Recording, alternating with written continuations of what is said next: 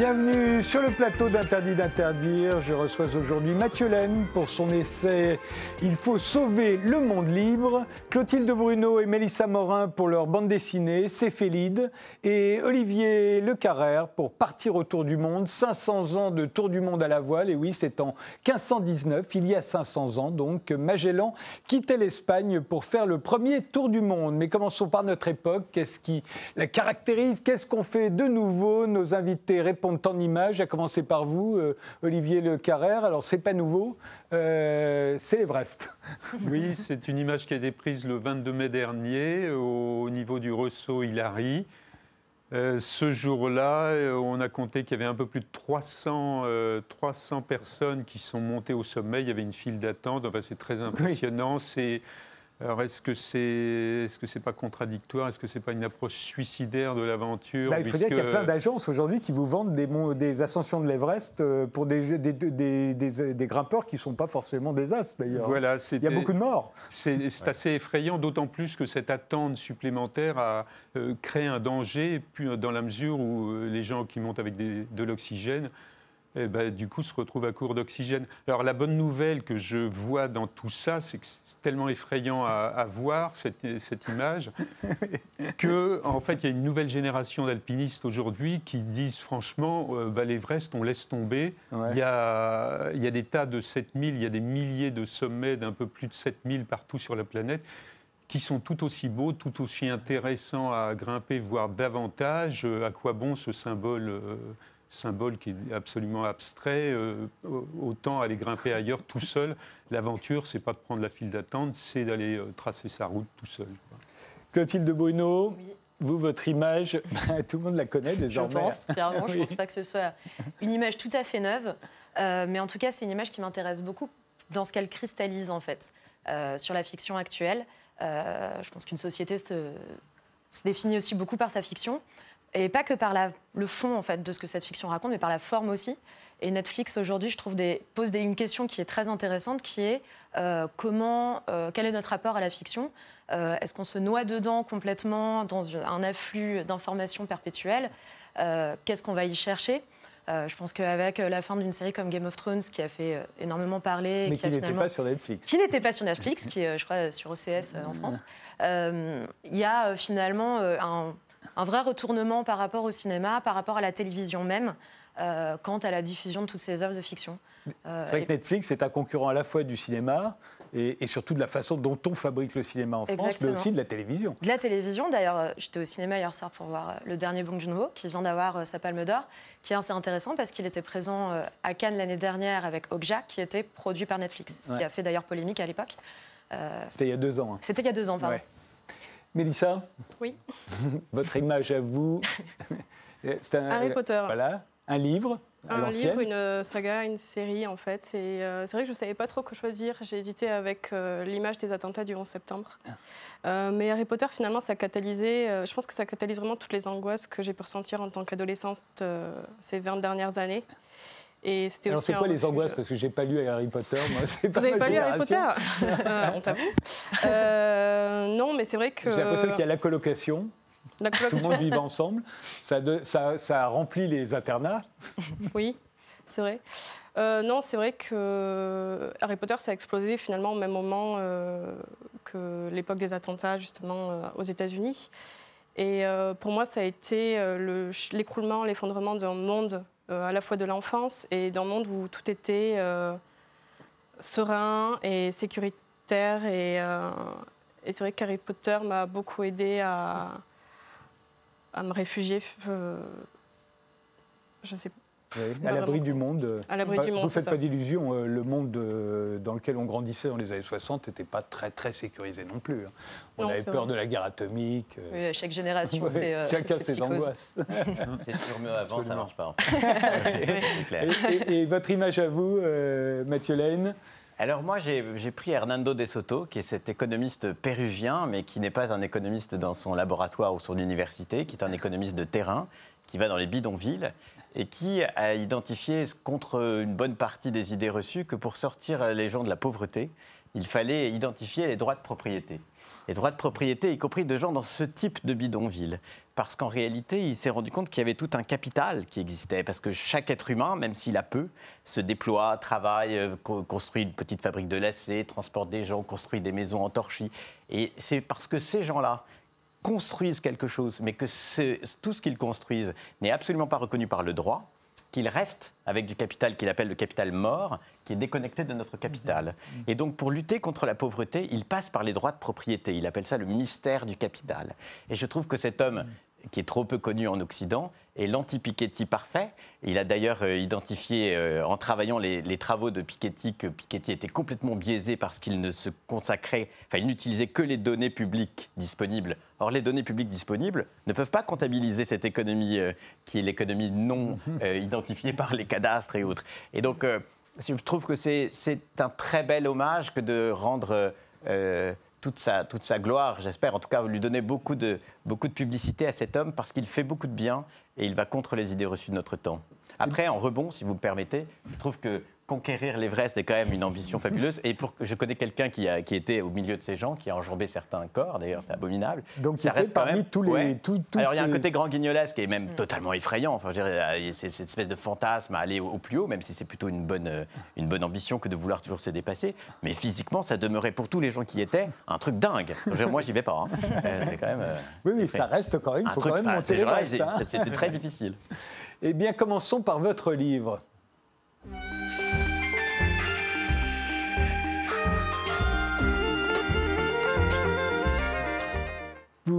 Vous publiez en effet un nouvel essai, Mathieu Laine, intitulé Il faut sauver le monde libre. Euh, c'est paru chez Plomb. Qu'est-ce que vous entendez par euh, monde libre C'est une expression qui était utilisée pour la guerre froide. Euh, à l'époque, ça faisait partie de la, communication, de la propagande d'un des deux camps, puisque à l'intérieur du monde libre, il y avait aussi de sacrées dictatures.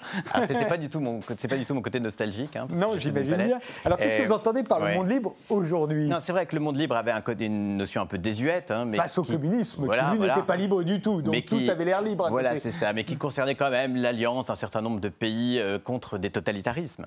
Euh, aujourd'hui, j'ai voulu ressusciter ce mot, d'abord parce que je suis obsédé par le mot libre ou liberté, qui est quand même un truc que, je trouve très très beau et, et qu'on je trouve qu'on le met un peu trop de côté, mais surtout parce que aujourd'hui, euh, si on reprend euh, cette époque où nous lisions, euh, pas moi, mais peut-être vous, Harry Potter, en tout cas, quand nous étions un peu plus jeunes, vous et moi, Frédéric, nous n'avions pas peur, en tout cas pour ceux que ça fait, à qui ça fait peur, mais nous n'avions pas peur qu'un camp, disons, populiste ou extrémiste se saisisse du pouvoir en Occident.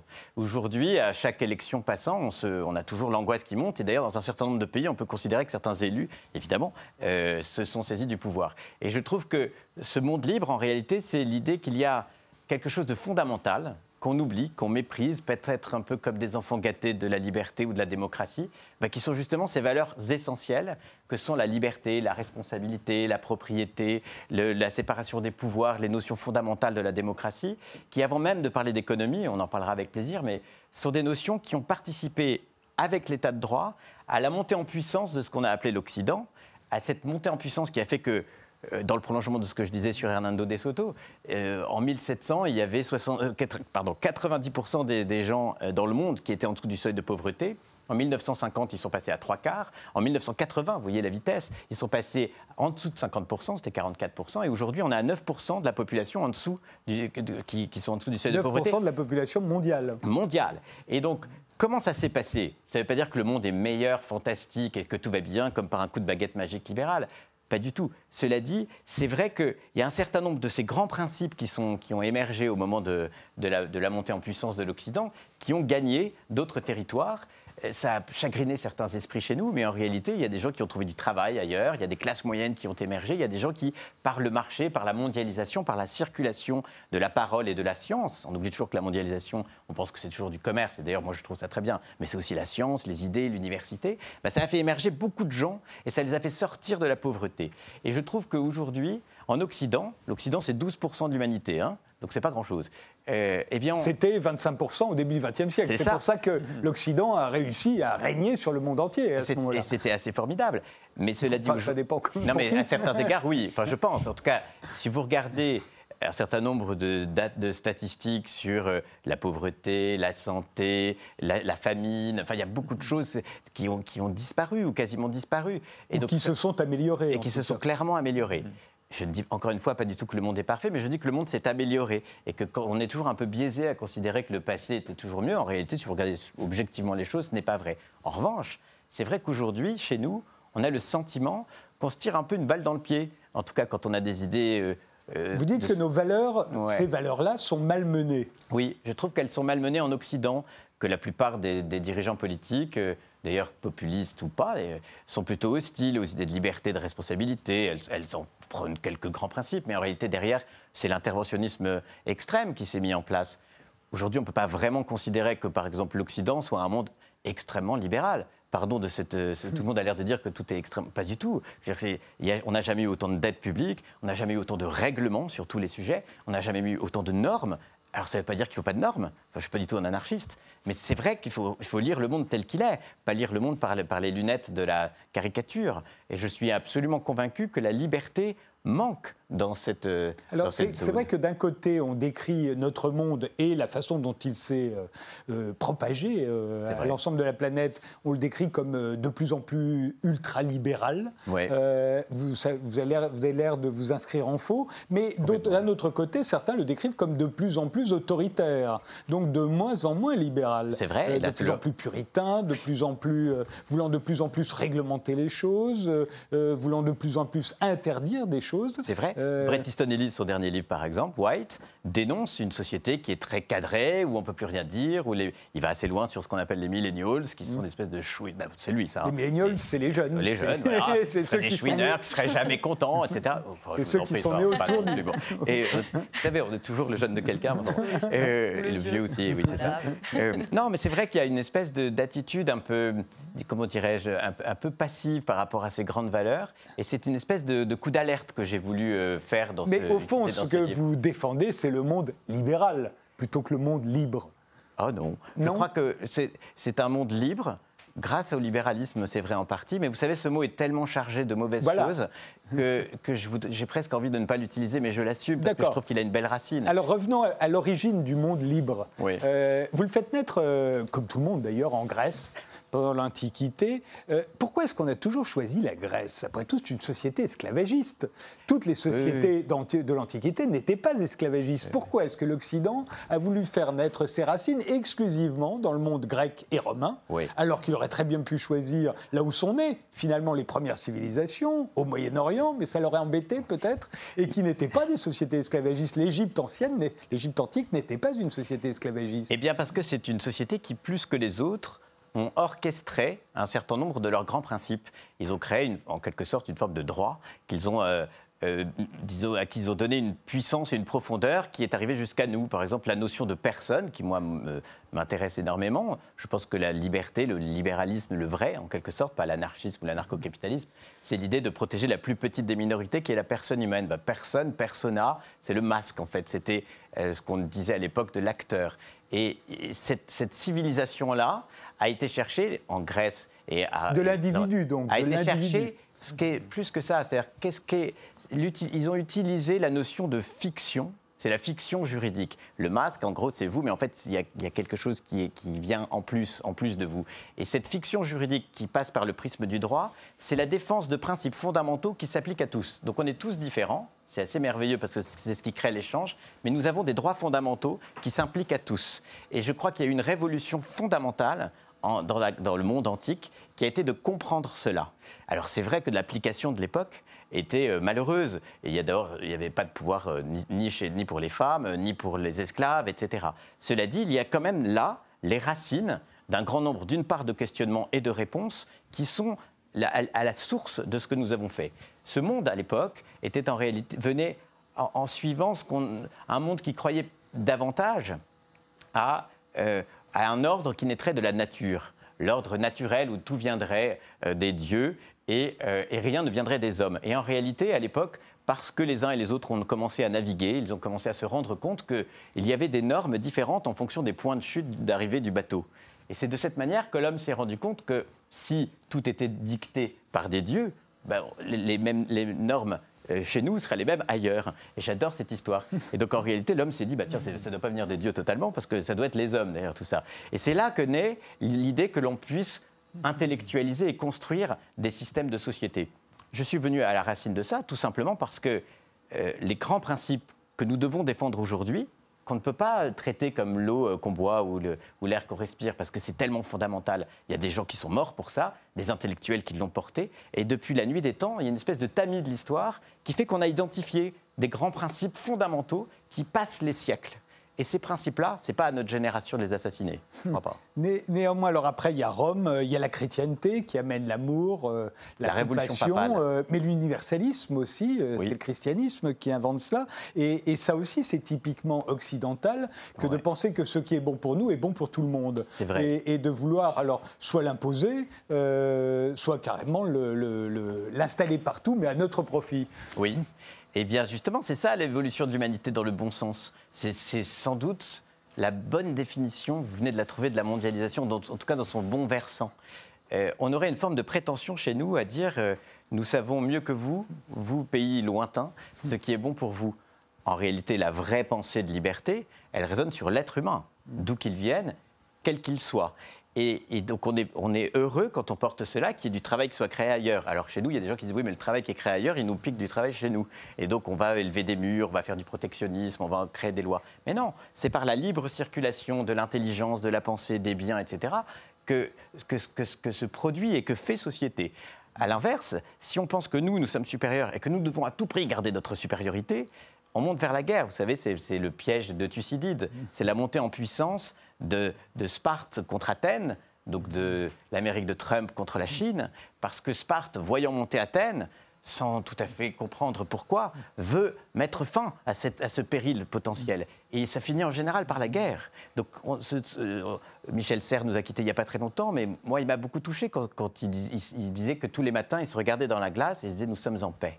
Mmh. Et, bien, bien, notre génération a un peu oublié tout ça, faut être honnête. Et donc, je viens un peu comme un jeune vieux dire aux gens Attendez, n'oubliez pas quand même l'essentiel. Et après, on peut se fâcher sur le reste. On peut ne pas être tout à fait d'accord sur des nuances, mais battons-nous pour l'essentiel. Ne, euh, vous jetez pas dans les bras. Justement, dans la, généalogie du monde libre, il y a évidemment le, capitalisme qui naît à la fin euh, du Moyen Âge, euh, en Italie et dans les Flandres, là où la féodalité finalement n'est pas trop puissante pour l'en empêcher.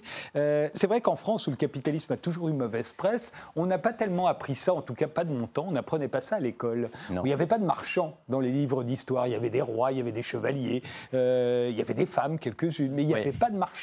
Euh, or, c'est très important, c'est même fondamental. C'est avec les marchands que naissent le contrat, la confiance, euh, euh, tout ce qui ne. Le travail pour les uns et les autres. En réalité, vous, on oublie ça, mais on n'aime pas parfois le côté marchand, le commerce, etc ce, ce que Montesquieu appelait le doux commerce, parce qu'en fait, ça pacifie les relations plutôt que le conflit armé.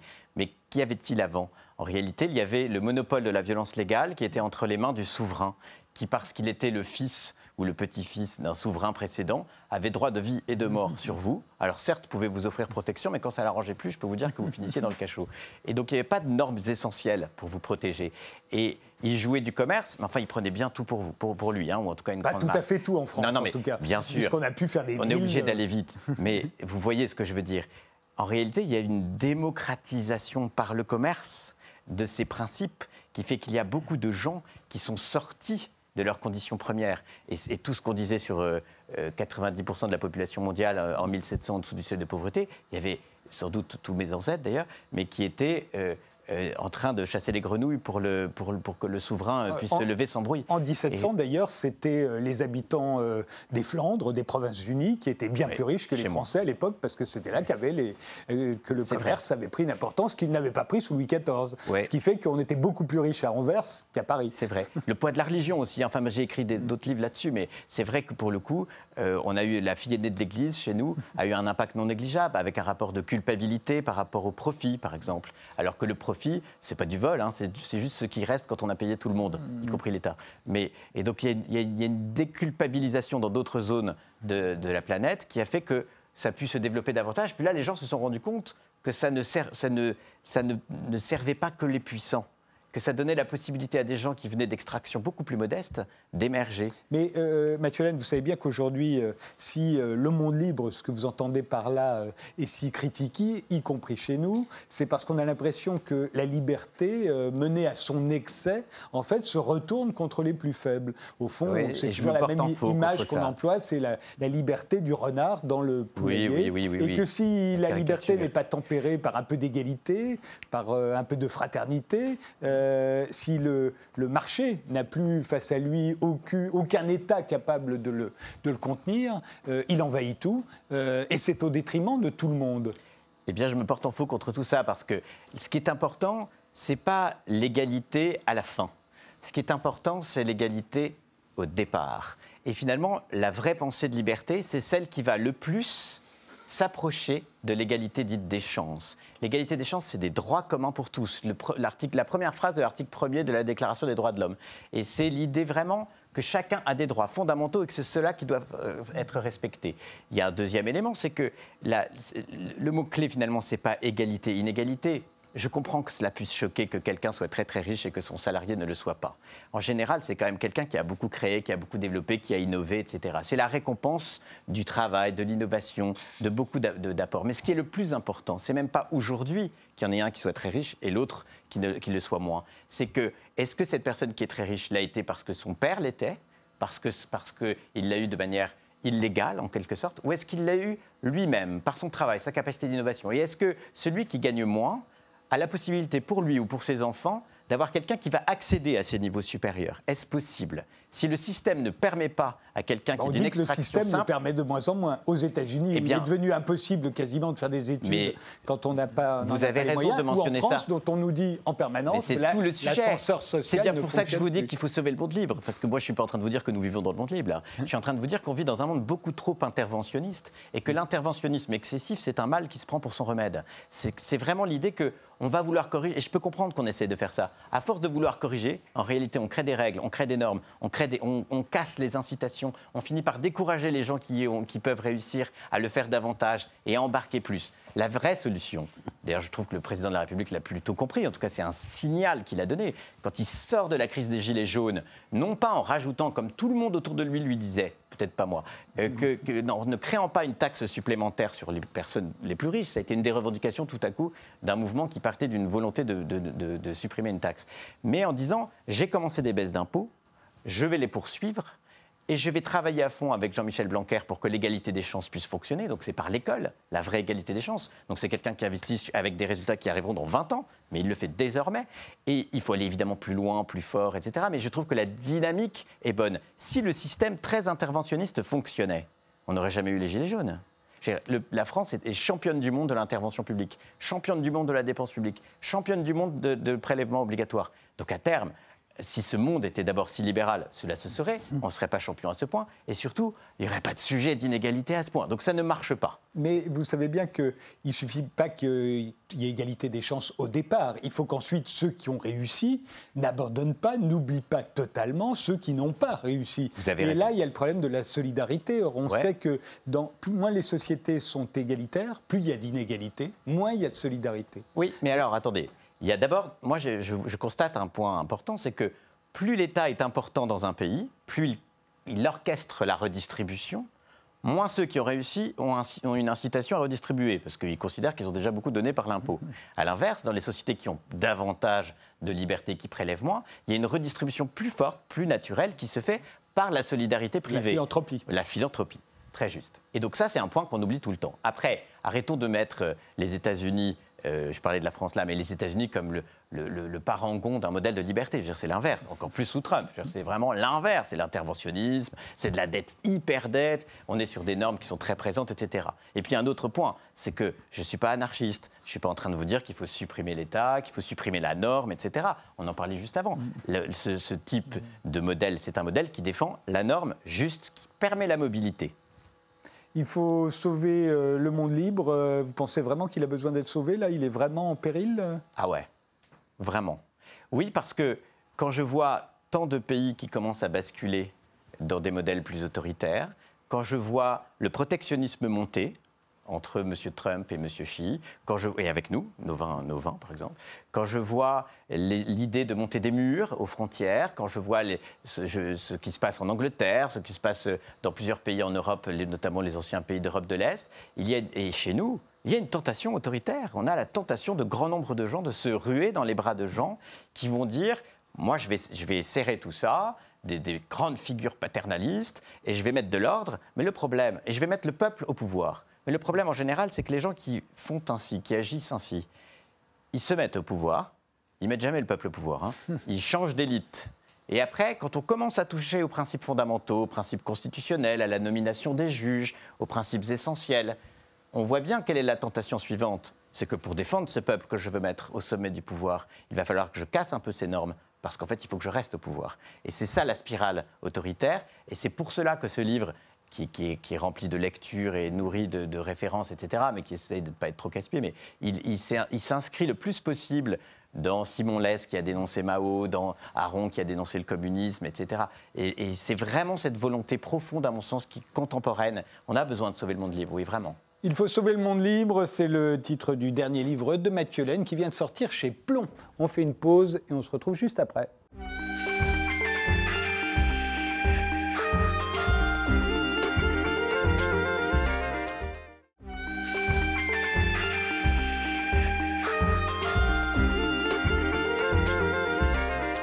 Mes invités sont aujourd'hui Mathieu Laine pour Il faut sauver le monde libre, Olivier Le Carrère pour Partir autour du monde, 500 ans de circumnavigation, et Clotilde Bruno et Mélissa Morin pour leur bande dessinée Céphélide qui sort chez Glénat. Clotilde Bruno, vous êtes la scénariste, Mélissa Morin, vous êtes la dessinatrice. C'est l'histoire d'une jeune fille, euh, une adolescente, hein, qui se réveille euh, amnésique dans un monde inconnu euh, où elle tombe peuplée par des monstres, c'est important de le dire, où elle tombe sur une caravane de jeunes de son âge à, qui il est arrivé la même chose. Au fond, quand le, peuple prend le pouvoir, disait Mathieu Laine, c'est un peu le sujet de votre, de votre album. Là, c'est pas quand le peuple prend le pouvoir, c'est quand les adolescents prennent le pouvoir. C'est un peu, effectivement, finalement, les enfants perdus de Peter Pan qui se retrouvent dans un monde sans règles. Euh, Vous avez remarqué que c'est une tendance actuelle. Il y a beaucoup de séries télévisées, notamment sur Netflix, où, pour des raisons euh, plus ou moins surnaturelles, des adolescents se retrouvent en eux, entre eux, coupés des adultes et doivent refaire société, réinventer une mm. société au fond. Je pense que c'est finalement c'est quelque chose qui est assez présent dans la fiction. Euh, on pense aussi à Sa Majesté des mouches. Enfin, oui, c'est souvent un motif utilisé. Euh, je pense qu'il y a un vrai questionnement en fait générationnel. Donc, euh, nous, on n'est pas, si jeunes que ça finalement, on a une trentaine d'années. Euh, mais qui est qu'est-ce qu'on va faire en fait de ce monde? Qu'est-ce qu'on est censé faire? Qu'est-ce qu'on va en faire avec ce qu'on nous donne? Et finalement, qu'est-ce qu'on a l'obligation ou pas de faire? À quel point on doit s'impliquer? Est-ce qu'on doit prendre le pouvoir, vouloir diriger? Est-ce qu'on doit être en communauté? Est-ce qu'on doit au contraire s'en écarter et laisser les gens se débrouiller? Effectivement, euh, il y a tout un questionnement autour de ça. C'est qui la cible d'ailleurs, euh, et de ces séries euh, qu'on peut voir sur Netflix ou de cet album pour vous? Alors, ces séries, de manière générale, sont plutôt des séries qu'on dit young adult. Donc, souvent donc adolescents. Ados, 15, ans. ouais, 15, allez, on va dire 25. 25. Quand vous les avez décidés, Mélissa Morin, vous leur donnez quel âge, vous? 12-13 ans à peu près. Ah oui, moi je suis un peu plus âgé, je lisais 15-16 moi. Aussi, ouais. 13-14, c'est bien parce qu'on a, tous une tranche d'âge. enfin, ils font plus vieux aujourd'hui les adolescents, non C'est ça En tout cas, ils s'habillent comme des adultes, ou à moins que ce soit les adultes qui s'habillent comme des ados. un peu des deux. Et je pense que les adolescents de 12-13 ans aujourd'hui sont beaucoup plus matures que ce qu'on pouvait l'être euh, à leur âge. Hein. parce qu'ils ont beaucoup plus conscience de ce qu'est le monde et des dangers euh, potentiels euh, qui arrivent dans le monde. Donc. Et ils en savent plus Ils en savent plus, oui. Surtout, ils sont beaucoup plus exposés à toutes les images euh, de violence et euh, que nous, on pouvait l'être à leur époque à cause d'Internet, du développement des réseaux sociaux, de YouTube. de vous, le dites pour vous, vous le dites pour vous aussi. C'est drôle. Oui. Pourtant, vous êtes né à la fin des années 80, donc euh, oui. a priori, vous avez grandi avec Internet. On a grandi quand même avec on, a grandi, on était adolescente en fait quand Internet on n'est pas né avec. On n'est pas né avec. Oui, vous n'êtes pas des millennials. Non, on est dans cette espèce de génération intermédiaire génération qui euh, est née hors euh, finalement téléphone portable, ou en tout cas qui n'a pas grandi avec, Ouais. et où tout ça, toute cette technologie est arrivée à l'adolescence. Alors parlons de style. Pour moi, le, le style, le vôtre, euh, Mélissa euh, Morin, euh, c'est un mélange euh, de manga. On voit l'influence des mangas, hein, comme toute votre génération. Oui. On voit bien que la, la bande dessinée japonaise a, a énormément influencé l'Occident, le monde libre. Ouais.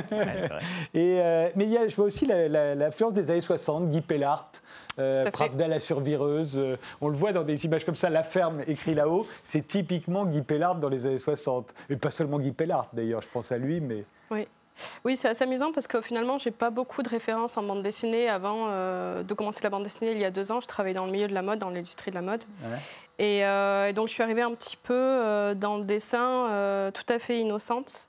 Donc, j'ai plus écouté mon cœur pour créer un style et que finalement prendre les références euh, qui Ouais. existaient. Mais comme je disais tout à l'heure, on a été exposé depuis euh, tout jeune à beaucoup, beaucoup d'images, un nombre d'images incalculable. Donc, je pense que c'est intégré dans notre inconscient. euh, Ouais, ça revient. assez, voilà. Alors, ce que je trouve euh, intéressant aussi, c'est que quand il s'agit de refaire société, de réinventer un monde, euh, on se retrouve avec des problématiques très anciennes, qui est le problème des chefs, par exemple. Euh, on s'est beaucoup demandé, les, archéologues, les préhistoriens sont demandés beaucoup, très souvent, pourquoi est-ce qu'on a, pourquoi est-ce qu'on a inventé les chefs? Et, au fond, vous tombez sur la même, euh, réponse. On- on- on- on- Qu'est-ce qui légitime un chef dans un monde comme celui-ci? C'est qu'en fait, elle est soi-disant, euh, cette jeune fille qui s'appelle Brindille, euh, celle qui a des longs cheveux blonds, elle a soi-disant été en communication avec les anciens qui lui ont donné la route, qui lui ont donné un plan. Donc c'est vraiment le mélange de religion. On est là de droit divin et, on a une connaissance, un savoir secret qu'on ne peut pas partager avec les autres. Au fond, c'est comme ça que sont nés les chefs. Et c'est comme ça qu'ils naissent encore dans votre bande dessinée. Absolument, d'autant qu'ici, il y a quand même. euh, bon, c'est évidemment tout à fait métaphorique sur ce qu'est l'adolescence, mais euh, il y a une route toute tracée que suivent tous ces enfants. euh, euh, voilà, pour se promener le long de la route, pour essayer finalement de sortir de ce monde, parce que c'est le but en fait de cette caravane, c'est réussir à s'échapper de cet endroit. Et on a en effet une, une chef qui sait où on va. Et du coup, tout le monde la suit parce qu'elle sait où est la fin, où est Parce qu'elle a la carte. Parce qu'elle a la carte. Mais elle ne a peut pas la carte. montrer. Elle a le- Elle pas la exactement. elle la garde pour elle parce que c'est la seule à savoir la lire. Euh, Mais enfin, je veux pas euh, spoiler. Voilà, c'est- c'est- ouais, c'est là qu'on arrive. Qu'on peut dire euh, si elle avait raison ou pas parce que Ah, ça, c'est tout le faudra problème lire. des chefs. Ouais, on va dire, je vous promets que je Faudra- dire. Mais c'est tout le problème des chefs, hein, toute, toute cette prétention à vouloir nous emmener quelque part, alors que parfois on pas ne sait on toujours pas, euh, de façon sûre en tout cas, si les premiers chefs qui s'appuyaient sur des divinités quelles qu'elles soient avaient raison. C'est vrai. Est-ce que, est-ce ces divinités existaient? Est-ce qu'elles existent encore aujourd'hui? Est-ce qu'elles étaient utilisées dans un, dans un Dans un souci but? de bon sens Ah oui. pour essayer but justement. pédagogique. Voilà, absolument. ou est-ce que c'était uniquement pour avoir le pouvoir? C'est le conflit entre les objectivistes et ceux qui croient. on est en plein dedans. Voilà. Et, euh, et, euh, au fond, les- les- inventer une société euh, entre gens de 14 ans euh, aujourd'hui dans un monde peuplé par des monstres, euh, c'est la même problématique que d'inventer des chefs euh, sous le néolithique quand on a commencé à se sédentariser. Au fond, sauf qu'eux, ils se redeviennent nomades. Eux, ils sont nomades, puisque Ouais. euh, ils sont en permanence en mouvement, puisque pour fuir les monstres, il faut qu'ils soient en mouvement euh, perpétuel. Et en dehors de ça, étant à la recherche de cette fameuse porte de sortie, si je puis dire, euh, de cet univers, bah, ils sont bien obligés de voyager, de suivre la carte, de suivre la route. Euh, donc, Mais euh, vous êtes demandé pourquoi est-ce qu'aujourd'hui, euh, toutes les, les- les histoires d'anticipation nous montrent nomades? Euh, c'était- c'est devenu, euh, on pourrait dire, c'est presque depuis Mad Max, euh, à la fin des années 70, euh, euh, le rétro-futurisme, c'est-à-dire que tout à coup, le futur devient une régression et on redevient tous nomades. C'est vrai dans tous les films de fin du monde aujourd'hui. C'est oui, dans, dans tout le post-apocalyptique de toutes Ouais. les manières, parce que je pense qu'il y a le sentiment que la maison ou l'endroit où on est n'est plus viable et dangereux, on n'a plus de ressources, etc. Donc il y a, je pense, euh, on raconte le il faut chercher quelque chose ailleurs, il faut aller reconstruire une société ailleurs, dans un monde détruit. Et je pense qu'il y a toujours, c'est d'ailleurs très bien raconté dans Mad Max Fury Road, Oui, le reboot qui est très très bon, euh, qui parle d'une sorte de paradis perdu. On est sur la route parce qu'on est à la recherche de ce paradis perdu euh, et d'un endroit où survivre en fait. Et au fond, vous nous voyez tous comme des migrants. Vous avez décidé des migrants C'est euh, un peu ça. New Look. Mais je Hein pense que c'est assez prémonitoire finalement parce que ça risque, c'est ce qui risque de nous arriver avec ce qui se passe avec le changement climatique et, euh, et l'effondrement de la biodiversité. Je pense qu'on va devoir bouger et tout le monde, pas que euh, Ouais. les pays en voie de développement et les pays. euh, Nous, en tant qu'occidentaux, je pense qu'on va devoir bouger assez vite et plus vite qu'on ne le pense. Oui. Donc je pense que c'est vraiment oui prémonitoire euh, le fait qu'il y ait beaucoup de, de films, de séries euh, qui montre justement le monde, euh, les humains comme des nomades à la recherche de, d'un endroit sécurisé en fait. Vous devriez En fait, bouger. en fait, euh, votre livre est une réponse à François-Xavier Bellamy, son livre Demeure, qu'on aurait pu appeler Pantoufle aussi, mais je le sais avec beaucoup d'affectuosité, et qui est en fait cette idée qu'on est très très bien à la maison. Alors c'est vrai que l'idéal, c'est quand même d'être bien chez Et c'est soi. qu'on est là depuis mais que- mille ans aussi, mais oui, qu'on est et puis plus là surtout depuis cette mille ans, qu'on espèce n'a de- pas bougé. Ouais, puis cette espèce de haine du mouvement. Vous voyez, il y a- il y a tout un mouvement très conservateur presque réactionnaire qui n'aime pas le mouvement pour le mouvement. Comme si on faisait un mouvement pour le mouvement. Personne ne fait de mouvement pour le mouvement, en fait, on se déplace. Depuis que l'homme s'est mis debout, c'est-à-dire il y a 3 millions d'années, il s'est mis debout et puis il, s'est déplacé. Et en fait, on a cessé de se déplacer. J'ai tout un chapitre là-dessus dans Il faut sauver le monde libre. Il faut arrêter de regarder les mouvements de population comme étant des, des sources d'angoisse. Enfin, ça fait partie, c'est le propre de l'homme de se déplacer. Oui, mais c'est bien que les Et- Français sont peu partis, ils ont peu immigré. Ils commencent seulement maintenant, euh, les Français, il à aller s'installer ailleurs. Il commence à bouger, même s'il a reçu beaucoup. Il a beaucoup et- reçu, et mais il est peu parti par rapport aux oui, autres. enfin, quel est- qu'est-ce- qui est le français en réalité hein? En réalité, le français est le, fr- est le, fruit de, de- est le produit de grandes marches. Et moi, j'aime bien que la, la- la littérature, au sens large du terme, donc ça vous englobe, cette espèce de fiction, euh, euh, cette vérité par le mensonge, par la Mm. fiction, euh, ça permette de passer les bonnes valeurs, parce que c'est clairement ça. Et euh, il y a toujours, dans toute société, euh, y compris quand elle se recrée, il y a la désignation de l'ennemi, et un ennemi forcément extérieur. Là, ce sont les monstres. Hein, on les verra pas, mais pas ici, on les verra Voilà. dans votre album. Euh, mais euh, on a besoin de l'ennemi pour justifier le chef, pour, justifier, euh, pour tout justifier au fond. Pour justifier même le mouvement, parce que finalement, euh, si les monstres n'étaient pas là, peut-être que la caravane pourrait se dire, bah, en fait, pourquoi est-ce qu'on cherche, euh, Oui. pourquoi est-ce qu'on cherche la fin? Finalement, on est peut-être pas mal ici. Euh, les monstres, effectivement, euh, obligent ces enfants, cette caravane à avancer, justifient la chef et la chasseuse de monstres, euh, monstres aussi, qui est euh, notre euh, l'une de nos personnages principales. C'est-à-dire l'armée. Voilà, exactement. finalement, qui euh, Il là faut et recréer là, une euh, armée. qui est peut-être un peu, euh, parfois un peu négligente, en tout Bah cas là, dans c'est- ce livre. c'est- embryonnaire, mais Voilà. on sent bien que ça pourrait se développer. Exactement. Euh, les monstres sont là, effectivement, mais les monstres sont un peu plus complexes que, que ce qu'on peut penser de prime abord, en tout cas quand on commence euh, ce livre, euh, puisque euh, chaque monstre, finalement, vient s'attaquer à un enfant spécifique, mais chaque, chaque monstre est finalement un petit peu ce que l'enfant craint et vient chercher quelqu'un en particulier, parce qu'on est tous confrontés à ça à un moment ou à un autre, justement, de notre adolescence. Euh, jusqu'à un passage que je vais éviter de spoiler dans, dans- dans le bouquin, mais qui va poser un véritable dilemme sur euh, qu'est-ce qu'un monstre, justement, dans, en tout cas la société de Céphéide, mais du coup, de manière plus large, dans notre société, de toutes les Et manières. puis, il faut des cérémonies rituelles. Hein, comme dans toute euh, société, on a besoin de nos rituels, nos cérémonies. euh, et, et là où ça change, c'est que là, vous y ajoutez la consommation de substances. C'est C'est-à-dire le chamanisme, au fond, euh, ce qui est très certainement à l'origine de nos sociétés, mais qu'on a un peu oublié. Euh, on fait la chasse aux substances et, et, Ouais. et on pense que c'est un privilège des sociétés primitives que de, que de chercher les hallucinations euh, et des choses comme ça. Ce qui n'empêche pas évidemment des millions de nos concitoyens de se droguer tous les jours en, en toute illégalité. Mais oui, il y, a- il y a un retour de toutes les manières. Il y a finalement un certain, il y a un tourisme, ne serait-ce que dans la consommation d'ayahuasca ou autre, Mmh. Euh, au Mexique ou autre. Enfin voilà, euh, dans plusieurs parties du monde, euh, pour une consommation de stupéfiants, mais qui n'est pas nécessairement uniquement pour être défoncé, mais dans une quête de spiritualité. Mmh. Je pense que c'est aussi ça que cherchent nos personnages. Euh, ça, étant des adolescents aussi, une forme de communion euh, là-dedans et, et d'expérience. Mais ce que Euh, cherchent toutes les sociétés qui, les sociétés. ont des cérémonies rituelles, avec ou sans consommation de substances. Oui, exactement. Mais là, en l'occurrence, il y a l'idée que ça va nous faire accéder à euh, euh, voilà, un état d'esprit, à, à un état de peut-être de supériorité spirituelle, donc, ou même de créativité. Euh, J'ai j'ai l'impression qu'en tout cas, c'est aussi une mode et quelque chose qui revient, que je vois en tout cas autour de moi. Alors, c'est peut-être euh, certains milieux créatifs, mais où il y a une, une demande et une volonté de retrouver ça. Et il y a une nostalgie finalement d'une époque que pour beaucoup, finalement, nous, on n'a pas connue, euh, qui est celle des années 70, euh, du LSD, de finalement. mais euh, qui des touchait une 60 même, infime d'ailleurs. minorité de la population, alors qu'aujourd'hui, les drogues sont consommées par une très grosse minorité de la Oui, population. exactement. Mais qui est aujourd'hui devenue une période très romantique, finalement, pour Ouais, beaucoup de. Interdit de- d'interdire. quoi. Voilà, finalement. On peut l'espérer. voilà, on on y revient toujours. Mm. Ça s'appelle céphéide. Euh, vous avez, comment vous avez fa- fa- fabriqué ce mot? Alors, en fait, une céphéide, c'est un C'est un terme, euh, oui. c'est un terme astro- astronomique. Ouais. Et en fait, c'est une étoile euh, super géante qui est 4 à 15 fois plus euh, massive que le Soleil et plus brillante.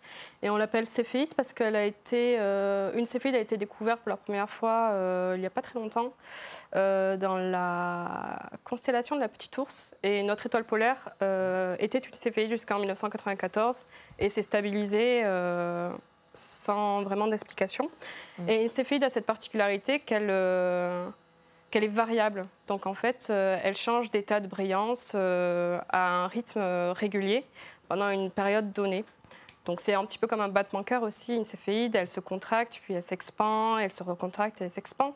Et en dans son expansion, en fait, elle envoie des, des ions dans la galaxie pour aider à revitaliser en fait euh, le nuage euh, autour de la galaxie. Ça s'appelle Céphéide et c'est signé Clotilde Bruno et Mélissa Morin. C'est paru chez Glénat et on continue de voyager dans un instant avec Olivier Le Carrère.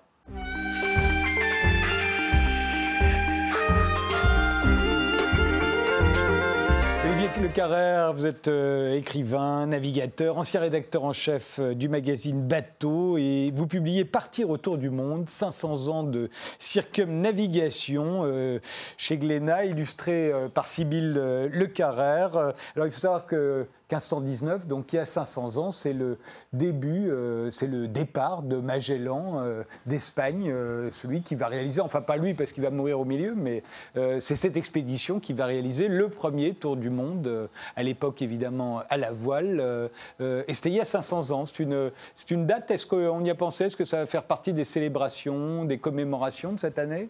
Ben, pour les Espagnols, oui. euh, Pour les Portugais aussi. Et Magellan même- était portugais, mais sponsorisé par l'Espagne. Absolument. Et donc, c'est très, très, très compliqué. C'est-à-dire qu'en fait, l'Espagne et le Portugal se disputent cet anniversaire et du, ils n'ont pas réussi à mettre au point des célébrations communes. Enfin, il va se faire des choses, ça c'est certain.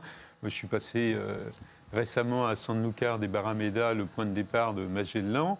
Euh, Y a rien. Ils ont pré- Non, Ah, si, justement, au niveau local, là, ils ont vraiment prévu quelque chose, mais, mais c'est absolument pas coordonné, disons, et puis surtout, il y a cette, euh, cet antagonisme entre euh, Espagnols et Portugais qui se disputent ça, puisque le Magellan est portugais, sponsorisé par les, si on peut dire, par les Espagnols.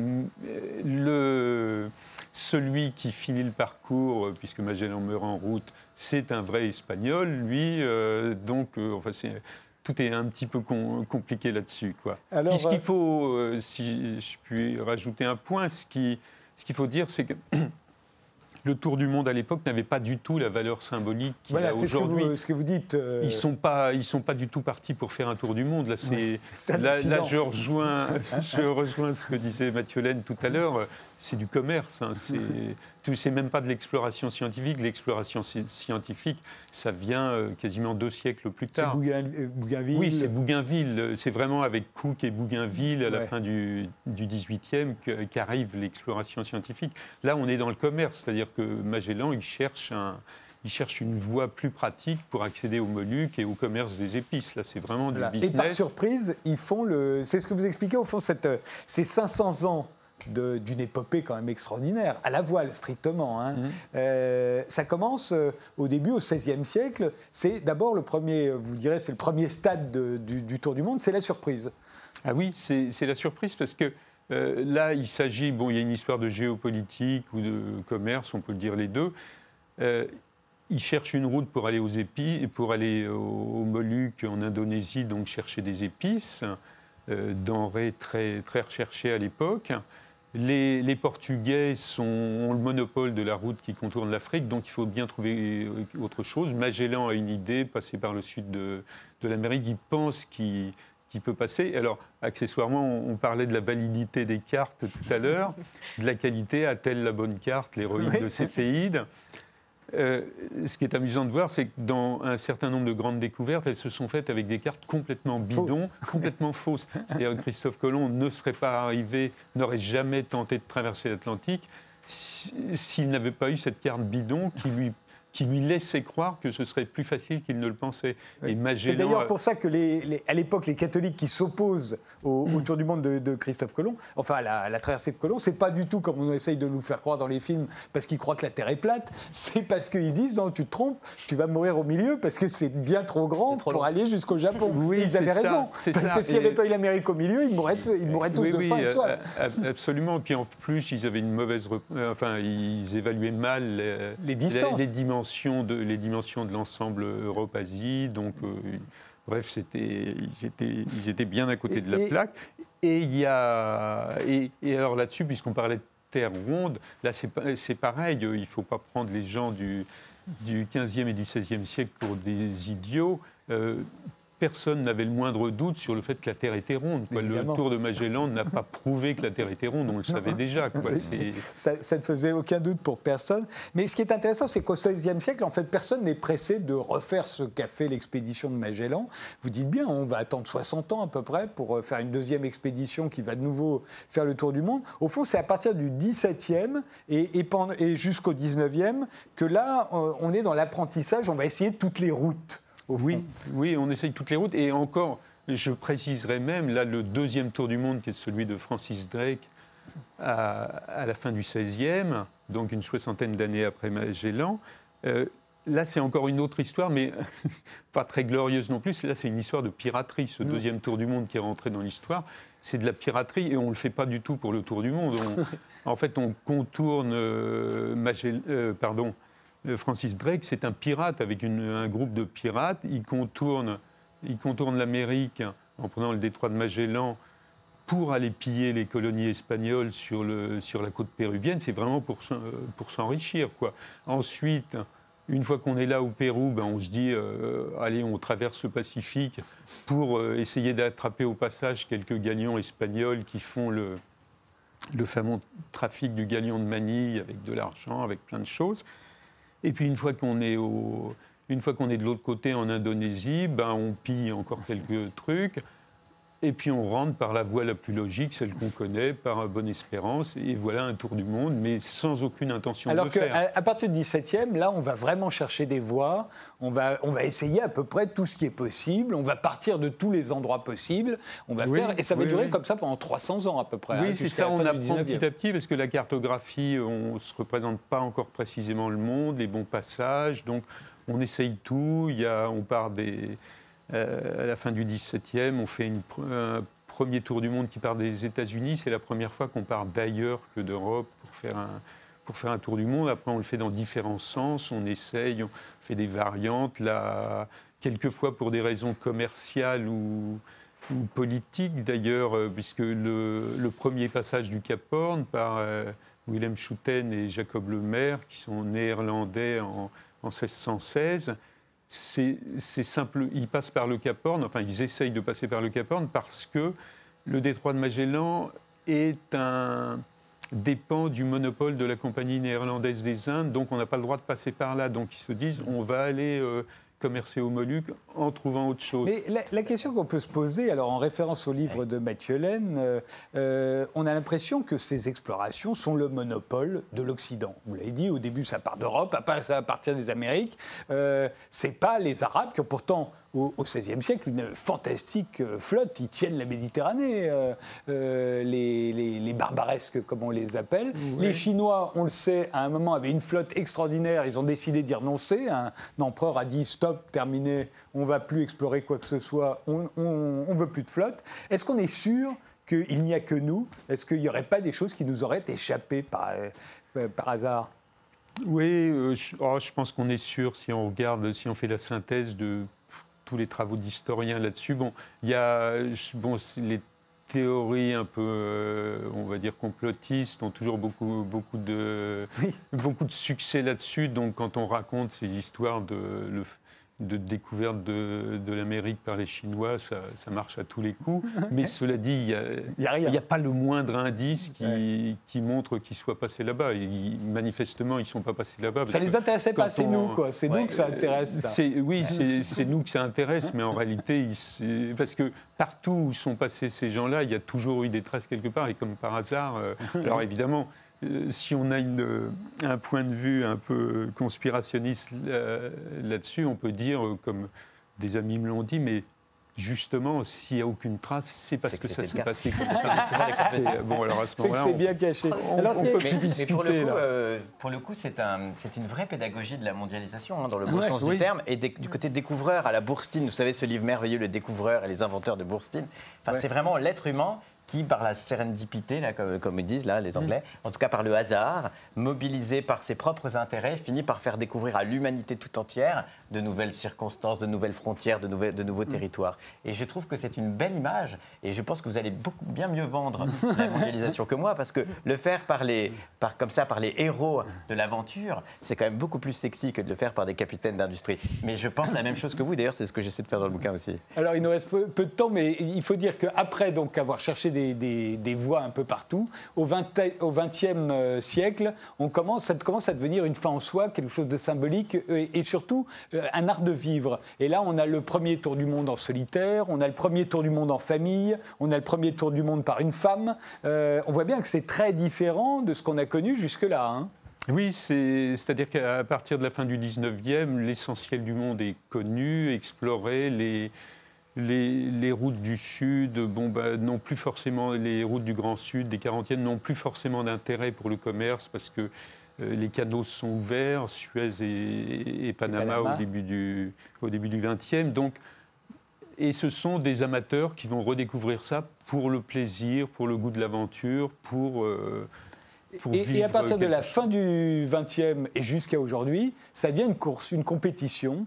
Euh, et là, on, on veut briser, on veut battre des records. Euh, Aujourd'hui, on en est où d'ailleurs? C'est quoi le record euh? C'est- On fait le tour du monde en 40 jours. Quoi. Il avait fallu à peu près 3 ans à l'expédition de Magellan, mais avec Oui, mais beaucoup ils- de rebondissements. Mais même en 68, là-dessus. on mettait combien de temps so- Eh ben, en 68-69, donc première véritable course autour du monde en solitaire, sans escale. Donc l'anglais euh, Robin Knock Johnston, seul arrivant de cette course euh, épique, met 313 jours, donc pas loin d'une année. Euh, aujourd'hui, c'est le- 40 jours. Voilà, aujourd'hui c'est 40 jours. C'est le progrès technique, ça.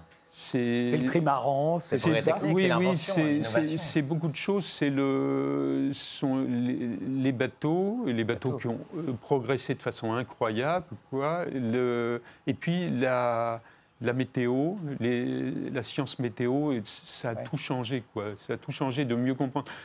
Euh, Ça ne date pas d'hier parce qu'on faisait déjà, euh, il y avait déjà des bonnes réflexions météo dès le XVIe siècle sur la façon de contourner les, les, les alizés, les anticyclones, etc. Mais alors là, aujourd'hui, euh, on sait, on sait tout faire ça. Et puis, il faut quand même dire un, un mot de l'humain, c'est-à-dire que les coureurs d'aujourd'hui sont euh, les coureurs, euh, je dirais, navigateurs et navigatrices, parce qu'il euh, y en a aussi beaucoup, sont vraiment très très forts. Ils ont un niveau de compétence qui est, enfin, je ne veux pas me faire de- d'ennemis, mais qui est très supérieur à ce qu'avaient les gens du milieu du XXe siècle.